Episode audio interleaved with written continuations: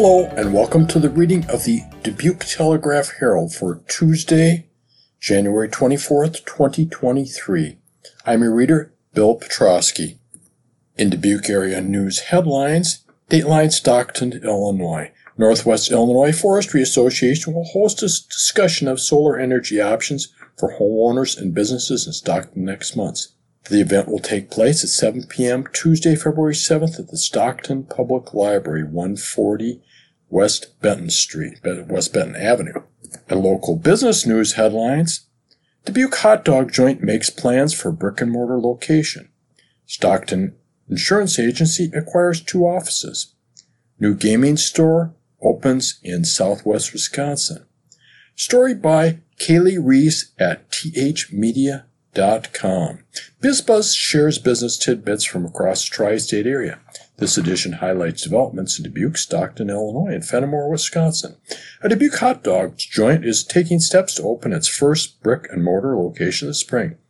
Hot Diggity Dogs, which operates its food trailer at 1902 Central Avenue, plans to move into the building at that address in the next couple of months.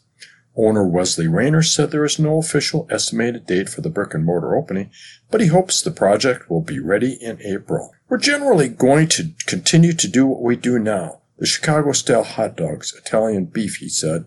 We will be expanding the menu to burgers, chili, cheese, Philly cheesesteaks, all that good stuff. Rayner said he's been looking for a brick and mortar location for his business since opening in August 2019. He said he was waiting for the 1902 Central Avenue location, which previously housed Central Avenue Mercantile, to become available. After getting the space, Rayner is focused on raising funds to go toward the res- renovation.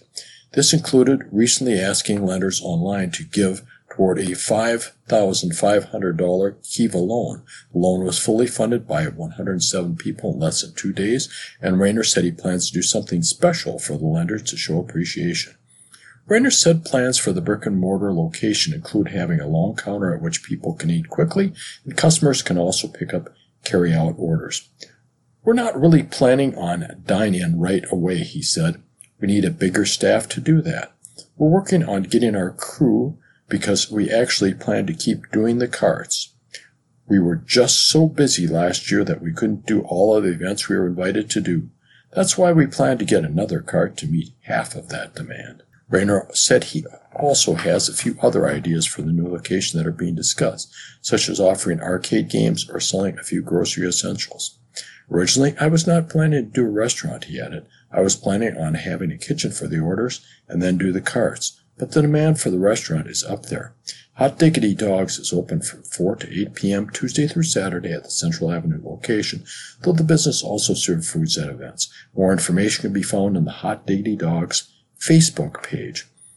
Stockton Insurance Agency acquires two more offices. A Stockton Insurance Agency has taken ownership of two additional offices in Jo Daviess County. Bauer Insurance Agency now owns McCoy Insurance Services as, at, as of the beginning of the month, according to Peter Hushich, one of the four Bauer Insurance Agency employees who took over ownership of the McCoy offices. McCoy Insurance Services has offices in Galena and Elizabeth, and Hushitz said the offices will continue to operate under the McCoy name for the time being. The existing employees will stay the same. The insurance representation will stay the same. It's just under new ownership with the resources we have in Stockton.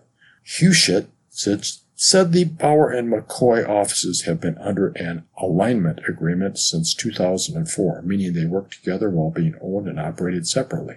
After the previous McCoy owners decided to leave the insurance agency business, Bauer staff took over. Since making the ownership switch, Husich said two Stockton employees have been spending time at the Galena office, which has been quite busy in the new year. As a human being, I don't always think bigger is better, but being with being a multi-location business, we can share resources more efficiently, he said. Technology has helped that tremendously as well. We can almost be at any of the three locations and can conduct our work. The McCoy Insurance Services offices are open from 9 a.m. to 4:30 p.m. Monday through Thursday and 9 a.m. to noon Friday. New gaming store opens in Fennimore. A new gaming store has opened in southwest Wisconsin. Rally Point Games open this month at 970 Lincoln Avenue in Fennimore near Timothy's Cafe and the Dwight Parker Library. The store is owned by Devin Glick and Matthew Sargent. We used to work together at the Boscobel prison, Glick said. It was both of our dreams to open up a game store at some point in our lives. So, we're starting out looking forward to having an adventure and making people happy. Glick said the pair purchased the space, formerly the home of Fennimore Hair Designs, on December 2, and then worked to convert it into a gaming store. So far, it's been good, he said. We've had quite a few new customers come in and we've had good conversations with them. The business sells a wide variety of games, including card games, board games, and role playing games. The store also has a 3D printer and provides computer repair services. Glick said the business also has a quote top of the line virtual reality system that costs $5 for 30 minutes of use. However, those who become members of the store can have a free daily 30 minute session on the virtual reality system. Memberships, which are $20 per month, also come with a discount on the store's merchandise and access to console gaming. Eventually, Glick said an arcade with several old style cabinet arcade games and pinball machines also will be featured in the store. I really enjoy the social aspect of gaming, Glick said. It's more about bringing people together to have fun. That's where you make the most memories. That's what, what I wanted for this community. It's easy to approach people when you understand the games, when you when you're in your imaginations and having a good time. Rally Point Games is open from 11 a.m. to 7 p.m. Wednesday, Thursday, and Sunday, as well as 8 a.m. to 11 p.m. Friday and Saturday. The business can be reached via email at rallypointgames at yahoo.com. The store also can be found online at rallypointgames.com or on Facebook. Business tips sought. Do you have an interesting story or news tip to share about a local business? Ideas can be shared with business reporter Kaylee Reese at Kaylee Reese, Kaylee.Reese at thmedia.com or at 563 588 5673. Socially Conservative Education Policy Bills Moving in Iowa House. Story by Benjamin Fisher at thmedia.com. Bills that would monitor school curricula and regulate the mention of LGBTQ plus issues in classroom are among Republican-backed education proposals that are progressing in the Iowa legislature. Bills related to curricula and teacher training and others mandating or banning certain lessons have been introduced in advance of the first weeks of the legislative session. Several echo high profile controversial laws passed in other states, especially those related to LGBTQ plus issues. Many such bills introduced in the Iowa House of Representatives have been co-sponsored by local lawmakers. Iowa Representative Steve Bradley R. Cascade is a new member of the House Education Committee and has co-sponsored the majority of education policy legislation introduced by Republicans. He discussed some of them in his first weekly newsletter of the session, in which he wrote that, quote, some of our public schools have now embraced an ideology that they, in fact, own the children and know better than parents. Quote, Parents have challenged the indoctrination of the students in anti-American ideology and LGBTQ objectives that are contrary to their values are increasingly ignored and villainized by a growing number of school districts in Iowa, he wrote. I know this because I have received hundreds of emails and spoken to numerous parents frustrated and frightened for the future of their children and their country. In an interview with the Telegraph Herald, Bradley said his positions on these policies reflect what he has heard from constituents. Parents want to be able to control what their kids are being taught, he said. I'm okay with that. My thinking and what I'm hearing from the parents is they want to know what their kids are being taught and want the schools to get back to some of the basics of teaching instead of all this woke stuff. Regarding LGBTQ plus indoctrination of students mentioned in this letter, Bradley said he was referring to events happening in public schools in the district, but would not say which school district. I don't want to get some people in trouble, but there are things some of the teachers have students do, especially describing sex and things like that. I'm okay with sex education, just as long as you're not pro- promoting any type of lifestyle. That includes all types of lifestyle. I don't go out and promote myself as a heterosexual in public, for instance. Bradley co-sponsored House File 8, which would ban classroom instruction on sexual orientation or gender identity in kindergarten through third grade or in a manner that is not age appropriate for students, and House File 9, which would require students to inform the parents of a student who requests gender identity transition. House File 8 is very similar to a Florida law signed last year that bans public schools from instructing students about sexual orientation or gender identity in kindergarten through third grade. And in, the Iowa legislature, mostly Democratic lawmakers opposed the proposed LGBTQ plus instruction ban have been referring to it as the House File 8 for hate.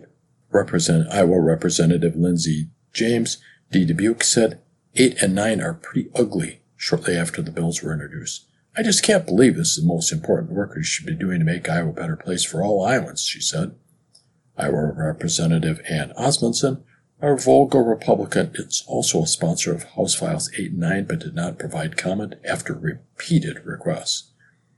Regarding anti-American indoctrination mentioned in his newsletter, Bradley said that that has not been a problem at his schools in his district.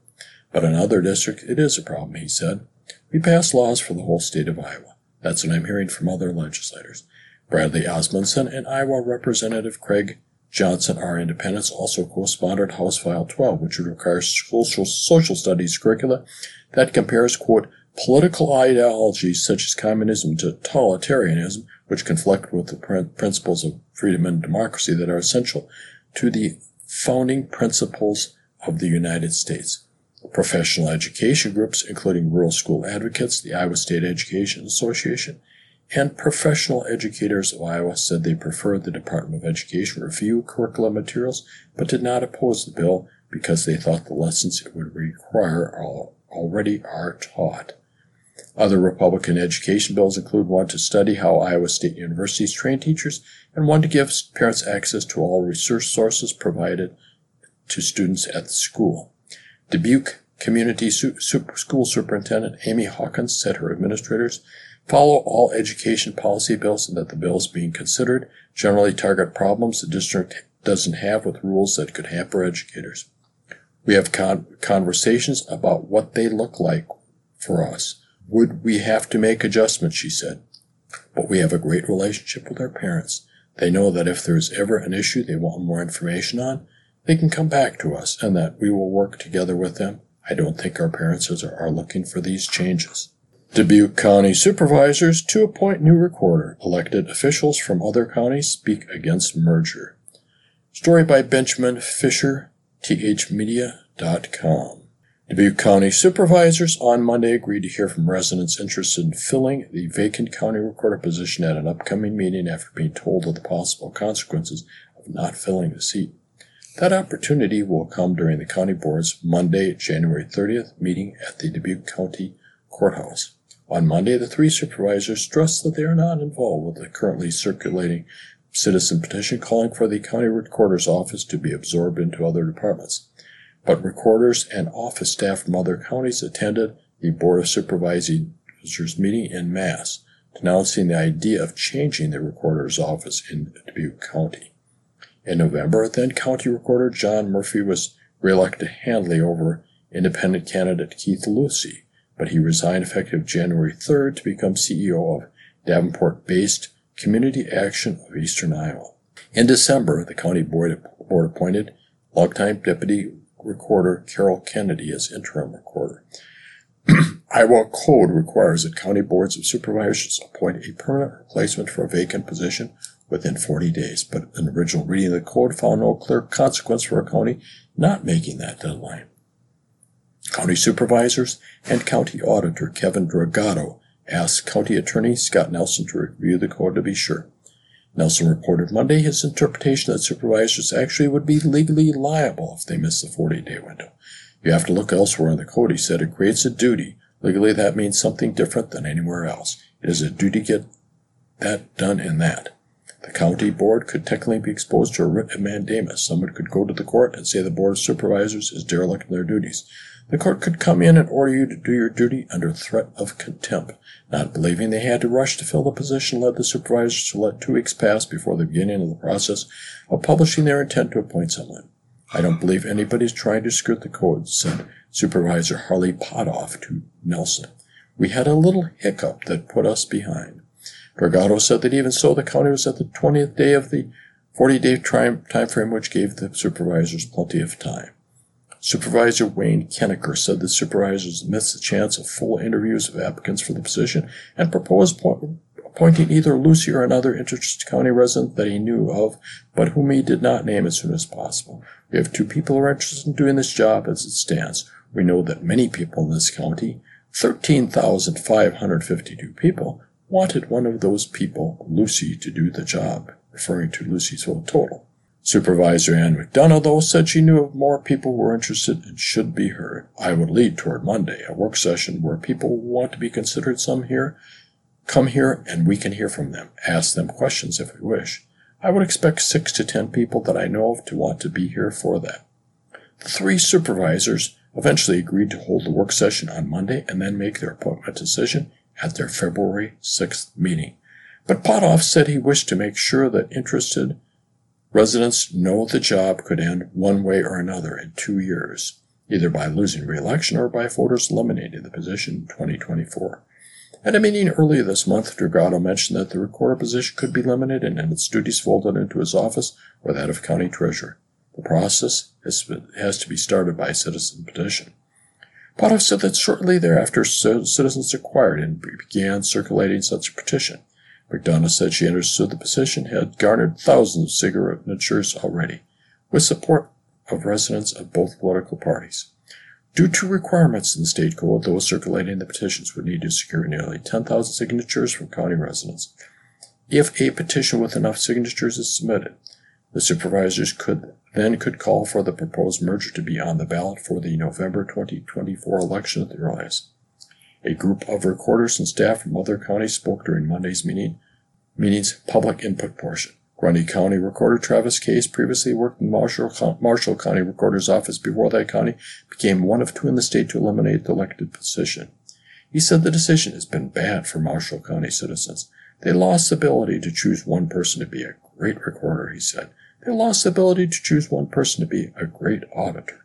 Instead, they have a position which the officer holder has to choose between competing duties and perform a constant juggling act. Story County Recorder Stacy Harridge said the elimination of recorder positions in Marshall and Woodbury counties had not accomplished the reduced cost promised by proponents.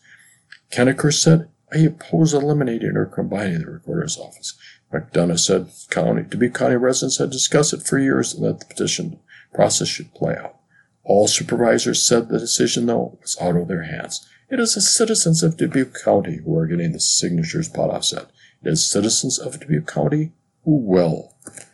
Country star Wetzel to make return to Dubuque. A country artist with more than 1.3 billion streams to his name will make his return to Dubuque this summer. Koe Wetzel will perform at 8 p.m. July 1 at Five Flags Center, the, the venue announced Monday.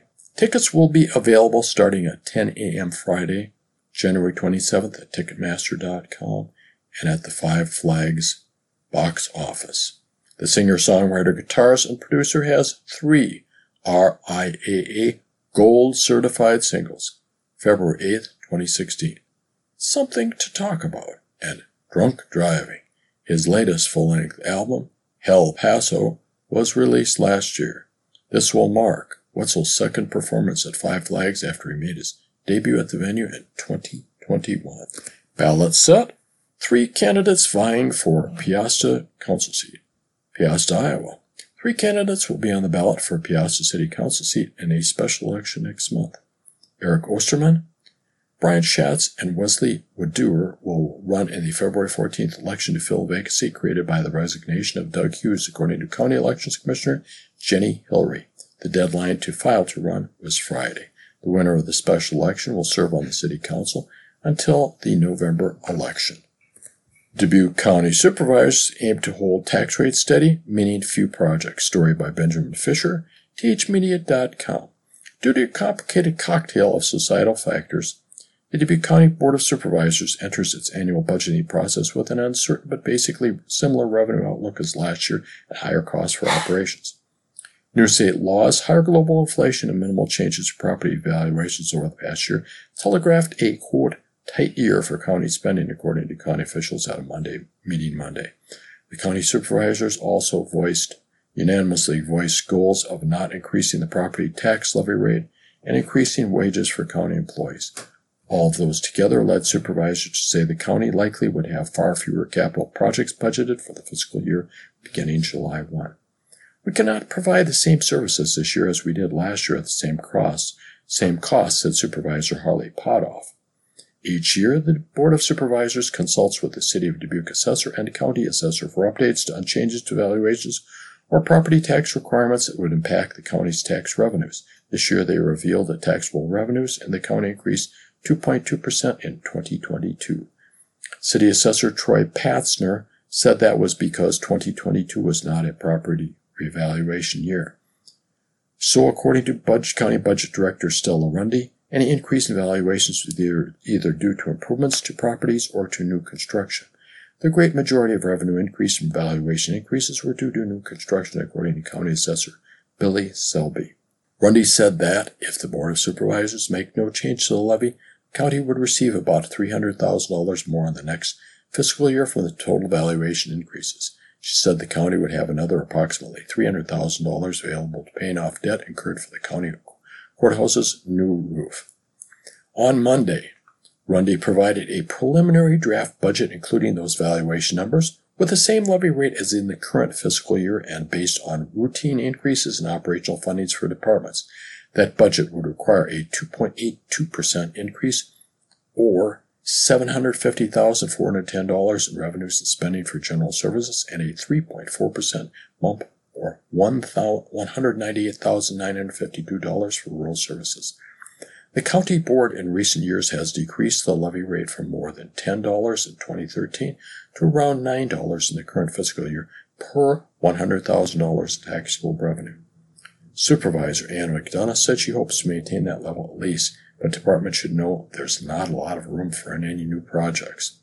Supervisor Wayne Kenniker agreed with McDonough, saying increased wages took priority over projects for him.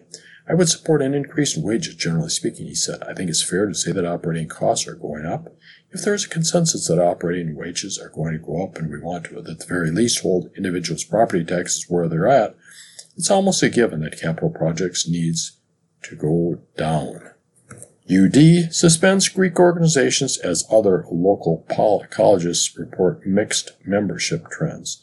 Story by Elizabeth Kelsey, thmedia.com. When Christopher Sand transferred to University of Dubuque in the fall of 21, he joined the Athenian Fraternity, a century-old Greek organization on campus. It became a family, a community of sorts to kind of get behind, and I just felt really at home, he said. Sands was president of both the Athenian fraternity and the Greek Council Board of UD's four Greek organizations, so he was, quote, shocked and disappointed when school officials recently announced those groups were suspended, citing low membership and decreased engagement. The move comes as local colleges report varied trends in Greek life on their campuses. Nelson Edmonds, UD's vice president of student engagement and intercollegiate athletics, said the current university currently has 10 active members in its four local Greek organizations. He said a decade ago, UD had about 13 Greek organizations with up to 100 active members. In recent years, membership fell dramatically. Multiple groups ceased operations, and members of existing organizations showed less engagement. In the spring of 2022, Edmonds' office met with Greek members and advisors to note that the university, quote, needed to see improvement in membership levels, engagement, and campus visibility of Greek organizations if the programs were to remain viable. At the time, the group said they were committed, but after the spring and into the fall, there really wasn't a follow through to do some of the things he had talked about doing, he said. Megan Schmidt, president of UD's Lambda Delta sorority and Greek Council vice president, said no timeline for the changes was set at the spring meeting and that Greek organizations were working on boosting recruitment when the decision was announced. Edmonds said this suspension is not a cost saving move, but the Office of Student Engagement and the group's advisors do invest time and resources into the program. It's more about time and energy and resources that we want to make sure are being put forward for things that students are showing up, showing they want to engage in in our campus, he said. Administrators and Greek life representatives are scheduled to meet Wednesday, January 25th to discuss next steps and the future of Greek life at UD. Other local colleges report varied levels, varied levels of membership in Greek life. Loras College sports a chapter of National Fraternity Sigma Phi Epsilon. Arthur Sunleaf, Vice President for Student Development, said about 15 students are currently involved. The college previously had a chapter of National Sorority Alpha Sigma Alpha, but low membership led national officials to close that chapter several years ago. It seems at this time there's a struggle to find members, Sunleaf said. The University of Wisconsin Platteville approximately 325 students were involved in 14 Greek lives as of spring 2022, said Lisa Kratz, director of Markee Pioneer Student Center. Kratz said the number represents a quote, slight decrease in university's typical Greek involvement. With student organizations in general, we found that some of them experienced membership declines during the pandemic, and it's not unusual for them this last year to be rebuilding, she said. Officials at Clarke University did not respond to a request for comment Monday afternoon. Building permits issued in Dubuque County in December with values of at least $50,000. Single family houses. Estates of Dubuque. 3656 Vintage Lane, $295,700. Estates of Dubuque. 3649 Lasso Court, $210,600. Salvation Army of Dubuque looks to meet community needs. Story by Joshua Irving, thmedia.com. Salvation of Army of Dubuque is a mission in, is an organization in transition. We're in a state of evolution, said Communications Director Cindy Coleman. This has been one of the means to the Salvation Army having staying power. We investigate what the community needs are and see how we're best suited for meeting those community needs. With new leadership, the nonprofit ministry has a new goal to engage more directly with the community, particularly after COVID-19 pandemic limited opportunities to connect. local branch took on new leadership last year with Captains David and Laura Amick, who previously led Salvation Army ministries in Illinois and Minnesota. The Salvation Army was founded as and remains a church. We want the Salvation Army to be more prevalent in the community, David Amick said. We have gifts to give to the community. At the head of that effort is the local revival of the Pathway of Hope program, the Salvation Army's case management program, with full-time employee John Emery, a former pastor and AmeriCorps member who has been running the Dubuque Salvation Army's food pantry, will take on the role which has gone unfilled since November 2021. The goal is to connect clients with seeking to turn their lives around with housing, educational, and employment opportunities. It's not just a matter of connecting with resources, but also what we can do to get you on your feet, Emery said. What we can do and what you can do and what can your, for lack of a better word, higher power do.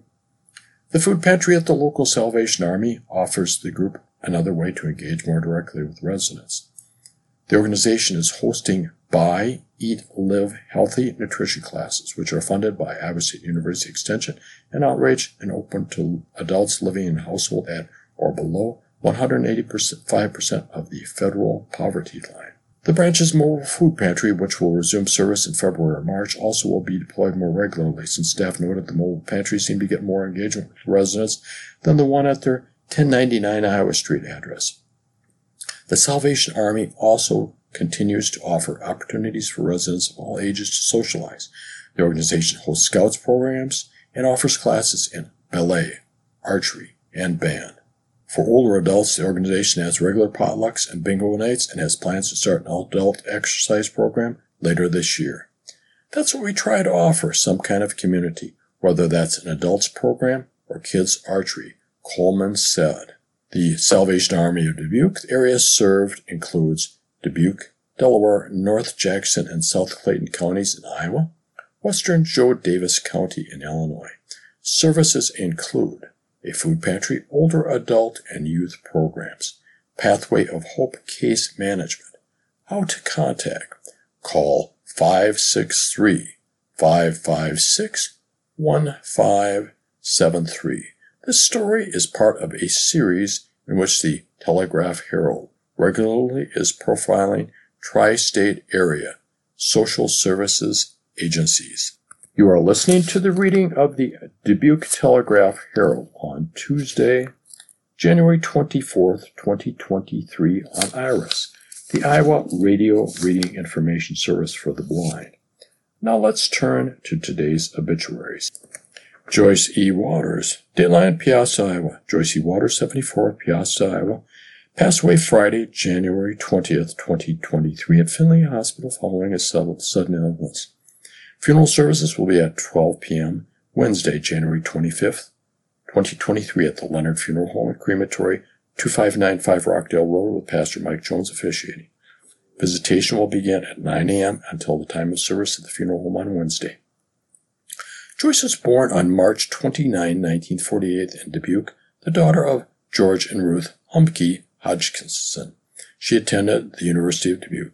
On December 4, 1971, she married William Bill Waters at Grandview United Methodist Church.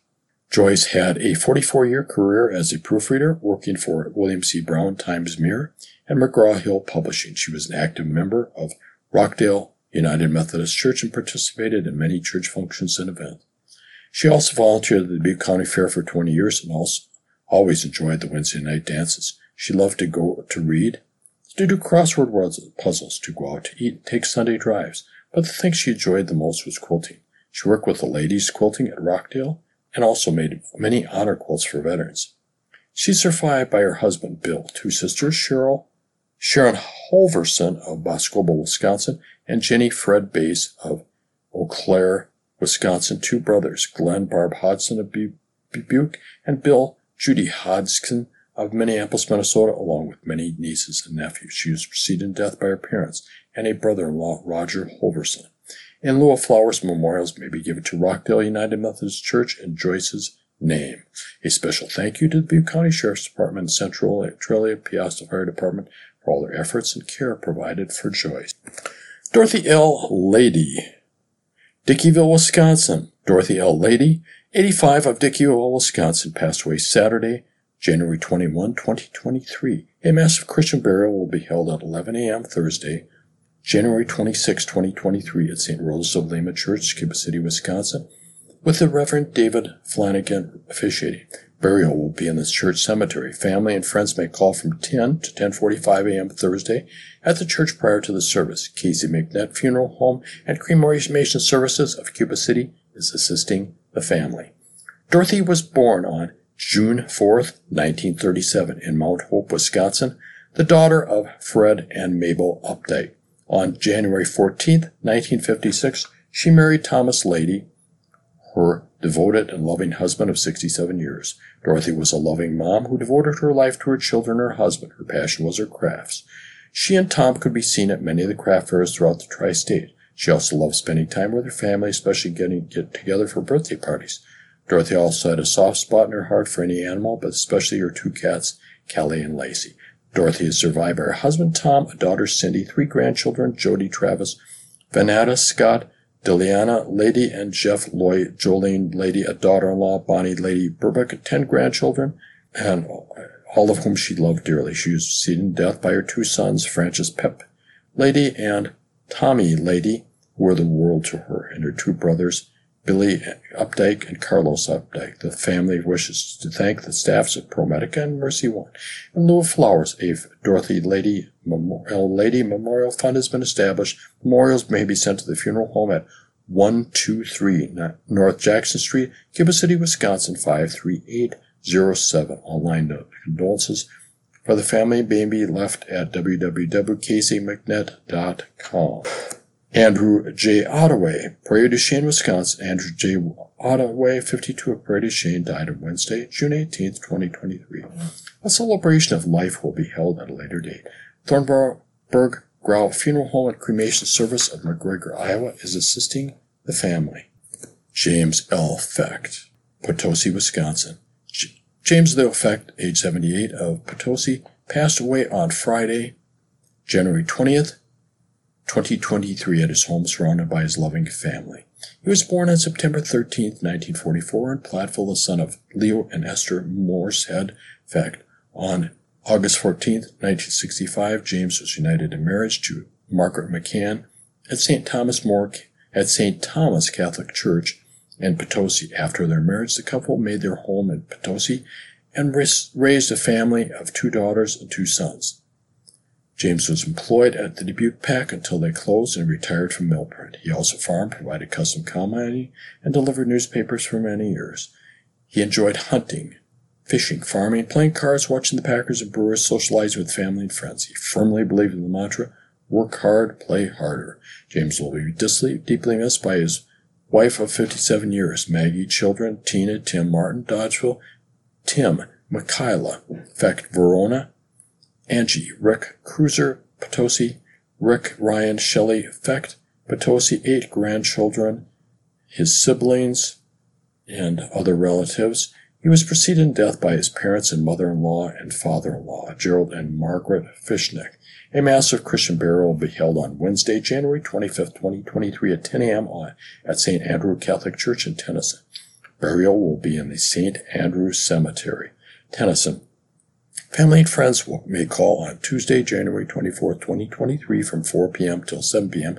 at the church and on Wednesday from 9 a.m. until the time of services at the church.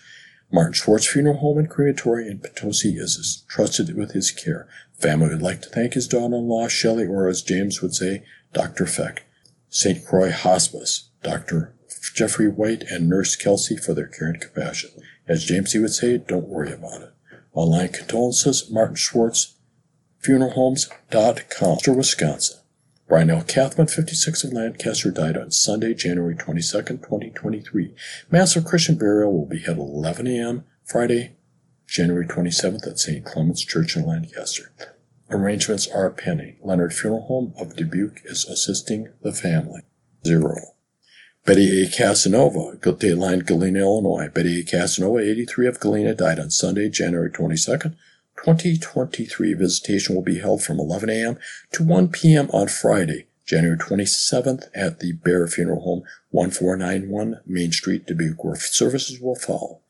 Burial will be a later date following cremation in the Mount Calvary Cemetery. Marion F. Braid Kelly. Marion F. Braid Kelly, 84 of Dubuque, died on Saturday, January 21, 2023. Visitation will be held from 10 a.m. to noon on Thursday, January 26th at the Leonard Funeral Home and Crematory, 2595 Rockdale Road, where services will follow. Monica M. Bessler, that's one that we already did, so we will not do. Here are funeral services. Michael J. Buddy, Asbury, Iowa. Visitation 3 to 6.45 p.m. today, Hoffmann Schneider and Kitchen Funeral Home and Crematory, 3860 Asbury Road. Prayer service, 6.45 p.m. today at the funeral home. Massive Christian burial, 10.30 a.m. Tuesday, January 24th, Church of the Resurrection.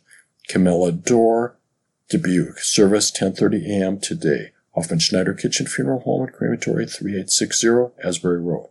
Shirley A. Gall, Dyersville, Iowa. Visitation 9 to 10 a.m. today. Kramer Funeral Home, Dyersville. Massive Christian Burial, 10.30 a.m. today. St. Francis Xavier Basilica, Dyersville. Geraldine M. Goodman, Dubuque. Visitation 9.30 to 10.45 a.m. today. Friday, January 27th, St. Columba Catholic Church. Service 11 a.m. Friday at the church. Jason Kevern, Galena, Illinois. Visitation 4 to 7 p.m. Wednesday, January 25th. Furlong Funeral Chapel, Galena. Susan K. Kiefer, Dubuque, Mass of Christian Burial, 11 a.m. today, St. Raphael's Cathedral. Loretta J. Lucy, East Dubuque, Illinois. Visitation 9.30 to 10.45 a.m. Saturday, February 4th, St. Mary's Catholic Church, East Dubuque. Mass of Christian Burial, 11 a.m. Saturday at the church. John R. Nichols, the third, Prairie du Chien, Wisconsin. Visitation 4 to 7.30 p.m. Friday, January 27th. Garrity Funeral Homes Chapel, Prairie du Chien. Service 7.30 p.m. Friday at the chapel.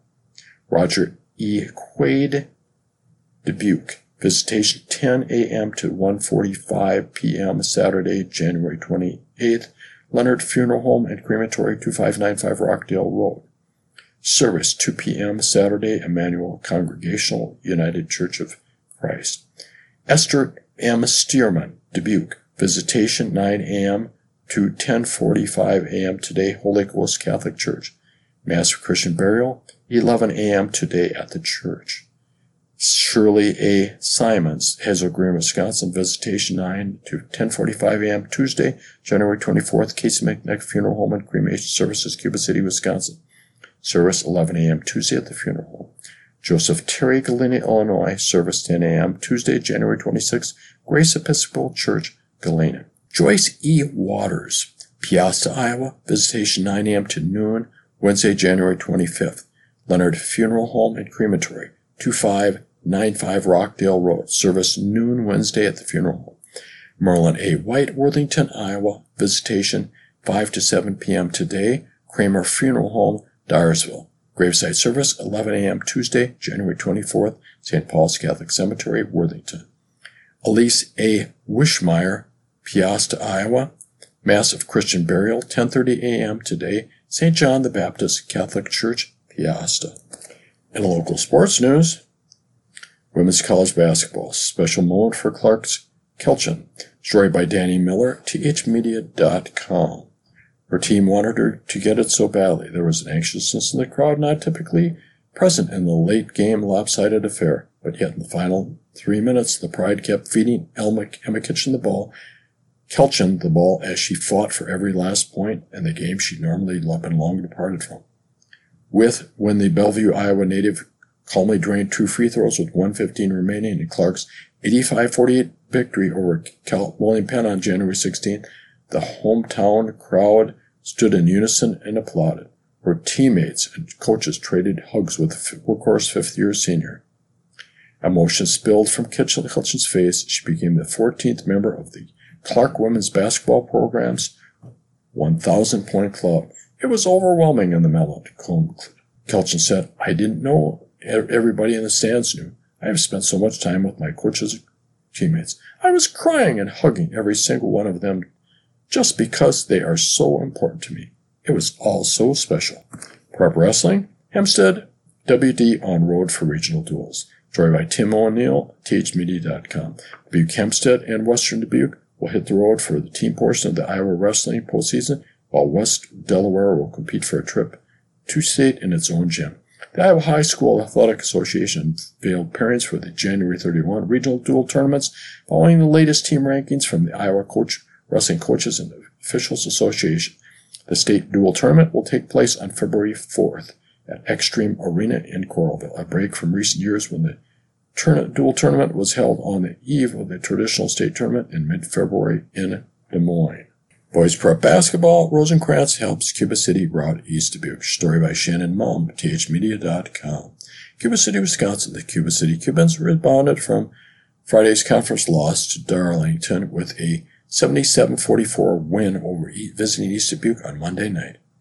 The Cubans 10-4 used dominant second half performance, following the Warriors just 12 points and roots to a runaway win.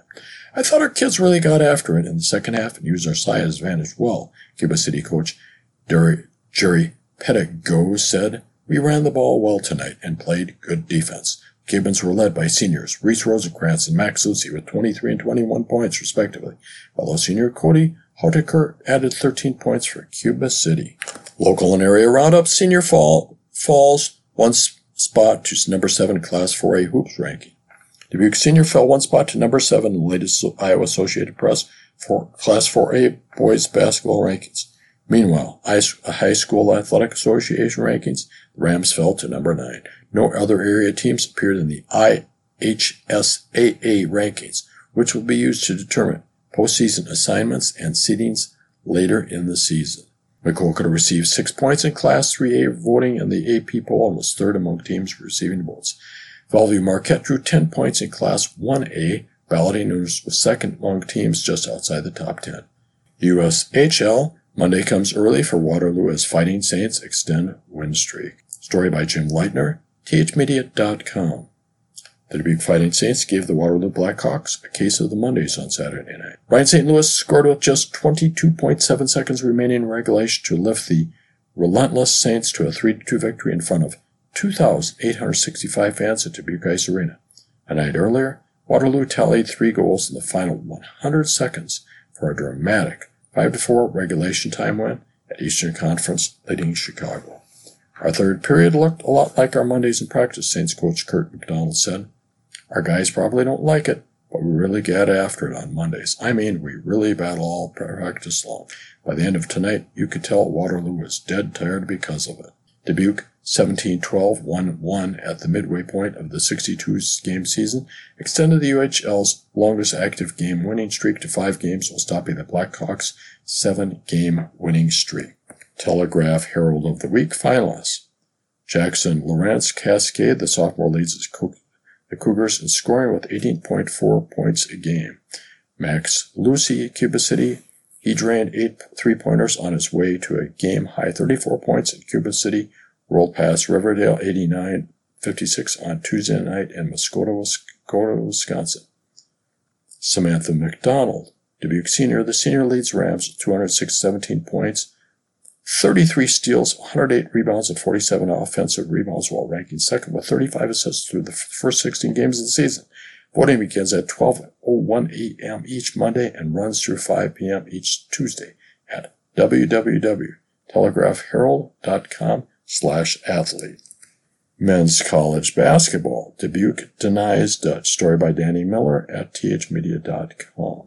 A season-long Achilles heel, heel turned into a recipe for success for the University of Men, Dubuque men's basketball team. We got off to a great start, and that hasn't been our calling card this year, Spartans head coach Robbie Sieverding said.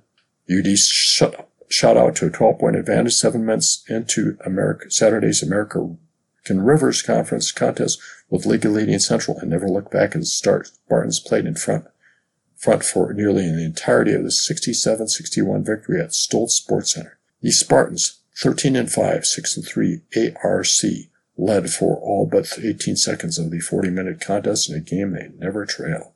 That's a really good team, just a big physical team, and that makes it tough to score against, Sieverding said. Jalen McCants, who scored 16 of his game high 20 points in the first half for the Spartans, said his team approached Saturday's contest differently after a December 3rd road loss to the Dutch. Women's college basketball. Central holds off Dubuque rally. Story by Danny Miller at thmedia.com. It was an uphill battle the entire way, one that proved to be a bit too steep for the University of Dubuque women's basketball team to overcome on Saturday.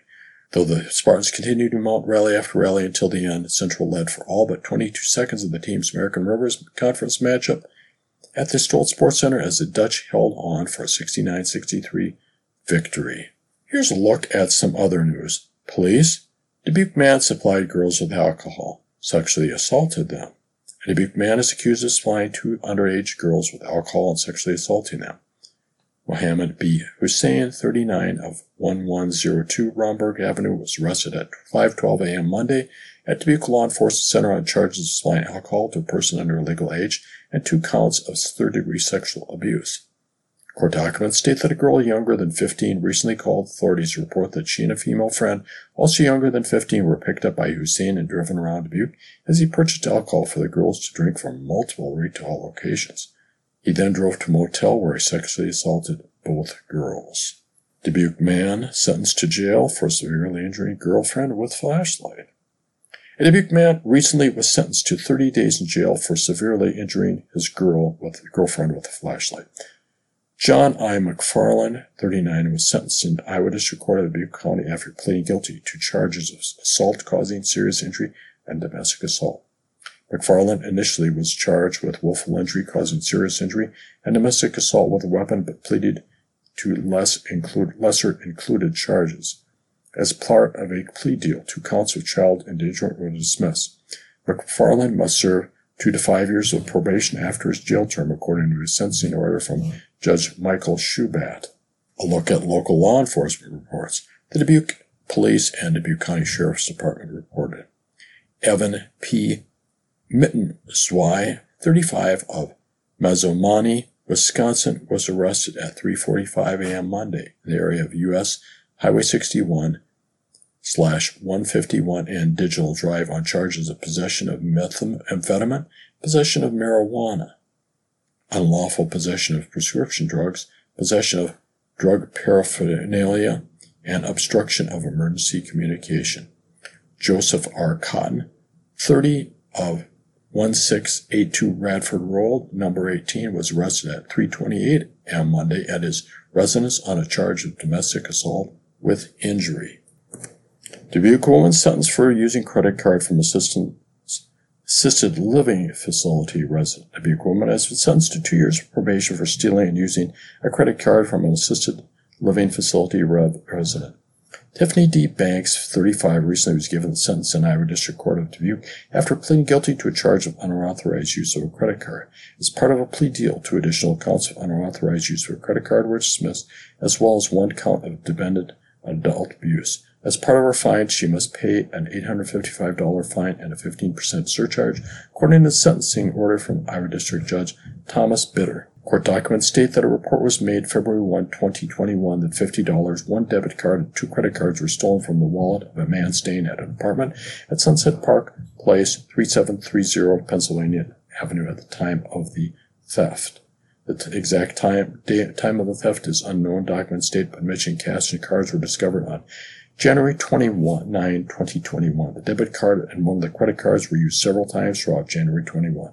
The total loss from the end was about $198, document states, but there was one blocked transaction on the credit card totaling about $1,563.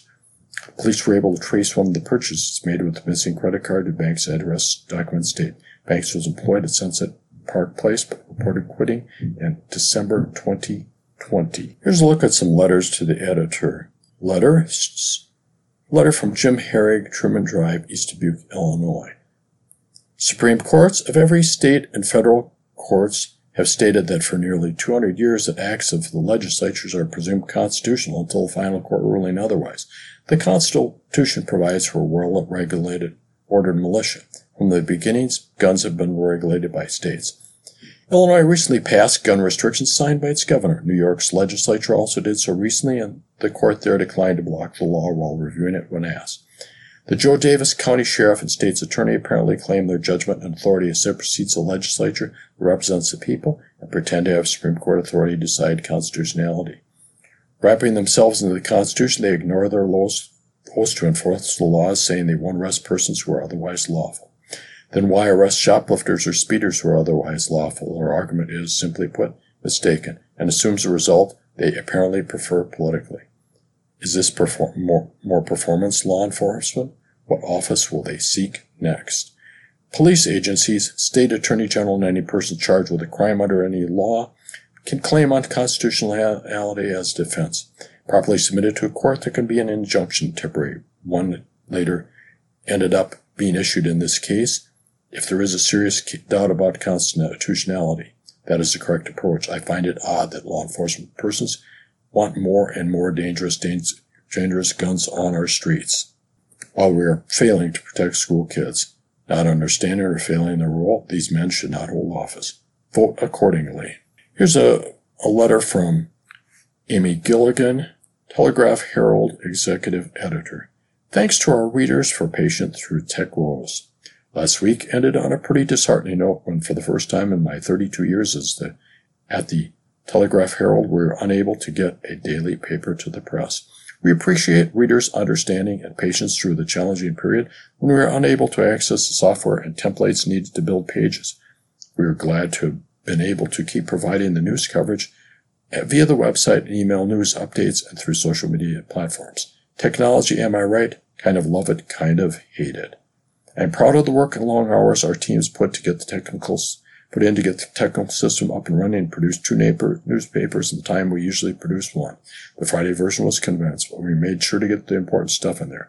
Local news and sports coverage, obituaries, and of course comics and puzzles. We appreciate the support we got from readers as we muddled through this crisis. And that does it for today's reading of the Dubuque Telegraph Herald for Tuesday, January 24th, 2023. I'm your reader, Bill Petrosky. You can access a recording of today's reading on our website, iowaradioreading.org at any time. Thank you very much for listening.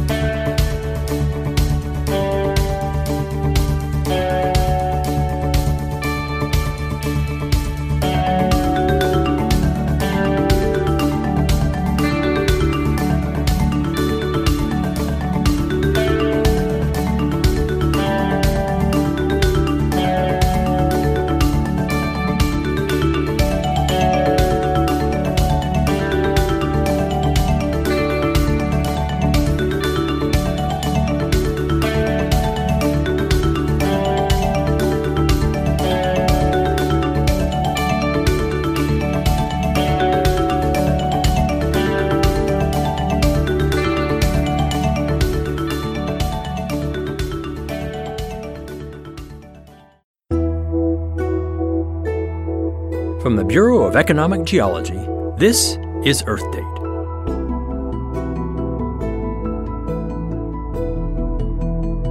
A decade ago, there were typically 20 earthquakes a year that were large enough to feel in the central and eastern U.S.